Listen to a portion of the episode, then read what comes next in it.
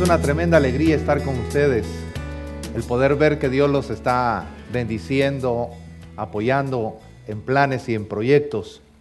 Y yo quiero hablarle algo esta mañana que puede ser una bendición especial para su vida y para su familia. Dios es un Dios que conoce las limitaciones que a veces enfrentamos.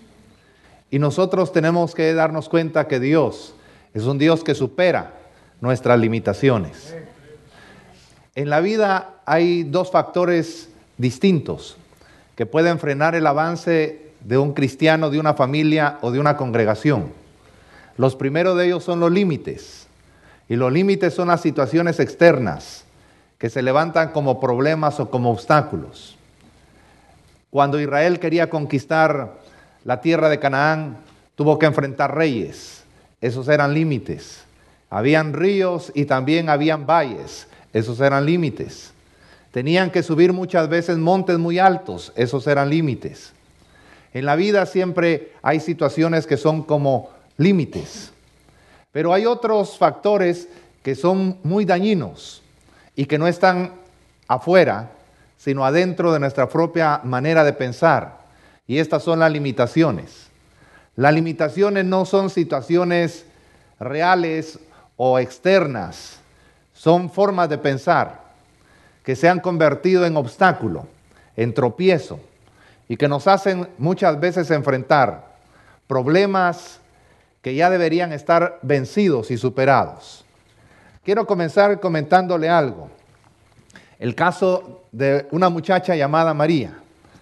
Esta muchacha llamada María es una estudiante que ha tenido muchos problemas para cerrar su carrera de abogada. Ella es excelente estudiante, las mejores notas, aplicada como pocos, pero ella ha tenido una dificultad. El examen privado que le hacen al final de su carrera lo ha perdido cinco veces. Y cada una de esas ha tenido una preparación extensa, abundante. Casi seis u ocho meses de preparación y de estudio, todos los días hasta altas horas de la noche. Cada vez que ha llegado a someterse a ese examen, ella ha llegado con la convicción y con la fe, porque es cristiana, de que va a salir adelante. Pero le sucede algo. Cada vez que está frente a los tres examinadores, su mente se le queda en blanco. Y todo lo que ella sabía y hasta recitaba de memoria, se le olvida en ese momento. Ella sale frustrada. La última vez salió llorando y dijo algo que pareciera ser lamentable.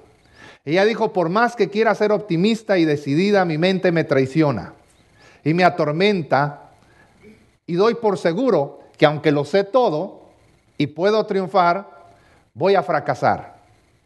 Esta mujer llamada María ha tomado una decisión. Habiendo cursado todos los cursos de su carrera, faltándole solamente el examen privado, ella decidió comenzar otra carrera, porque cree que nunca se va a lograr graduar de abogada. Cuando vemos las situaciones como la de María, nos damos cuenta cómo nuestra mente muchas veces desarrolla patrones mentales o formas de pensar que nos quieren llevar hacia el fracaso, que nos quieren hacer darnos por vencidos frente a situaciones de adversidad.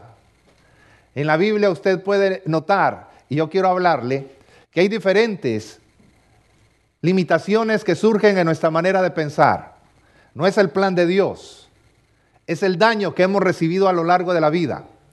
Es la influencia de los dardos de la sociedad, de la publicidad, que son como dardos de fuego del enemigo, que quieren convencernos de una mentira y nos quieren robar la verdad que Cristo nos ha entregado.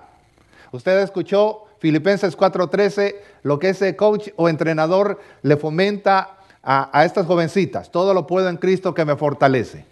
Una palabra y una manera de pensar de triunfo, de avance, sabiendo que Dios está con nosotros y que aún las cosas difíciles se pueden resolver, porque Dios es todopoderoso. Sin embargo, nuestra manera de pensar nos traiciona. Y tal vez usted se identifica con esta jovencita, María. ¿Cuántas veces su manera de pensar le ha querido chocar contra la fe que usted tiene en el Señor? En medio de un problema, ¿cuántas veces su propia mente le ha hecho titubear y creer que Dios la abandonó o lo dejó, sabiendo ciertamente que Dios está con usted? Hay diferentes limitaciones que surgen en nuestra mente. No surgen de un momento para otro.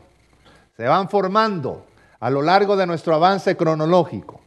Comienzan muchas veces cuando el bebé está en el vientre materno. Él no entiende, pero percibe.